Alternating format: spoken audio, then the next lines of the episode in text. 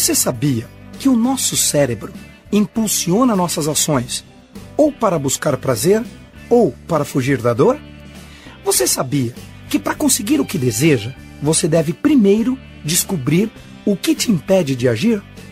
Pense em alguma coisa que você evitou fazer até o último minuto. Um relatório, por exemplo. Não é verdade que você adia simplesmente para evitar a dor de ter que parar de fazer algo mais prazeroso no momento? No entanto, o que acontece na noite anterior à apresentação deste relatório? Para o seu chefe ou para uma reunião de negócios? A protelação desaparece, pois imediatamente você acredita que não fazer será mais doloroso do que fazer. Sua associação mental muda subitamente.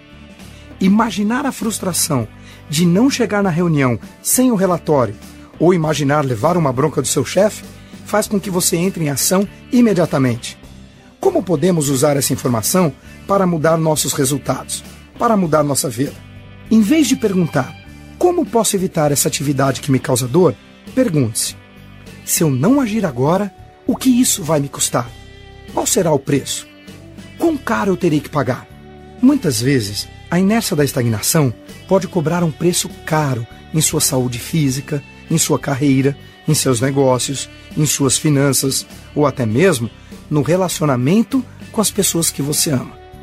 A dor pode ser sua amiga se usá-la com eficácia. Depois que você entra em ação, fica muito mais tranquilo. Alguma vez você já postergou ter que arrumar as gavetas do seu armário, mas depois que começou, acabou arrumando o quarto e até a casa toda? Depois que a gente começa, é mais fácil continuar, não é mesmo? Para começar, precisamos fugir da dor. Portanto, não seja muito generoso quando se trata de mudanças. Pense no pior, no pior mesmo. No pior que pode acontecer se você não mudar imediatamente, se você não agir. Tenho certeza que esta reflexão fará maravilhas por você.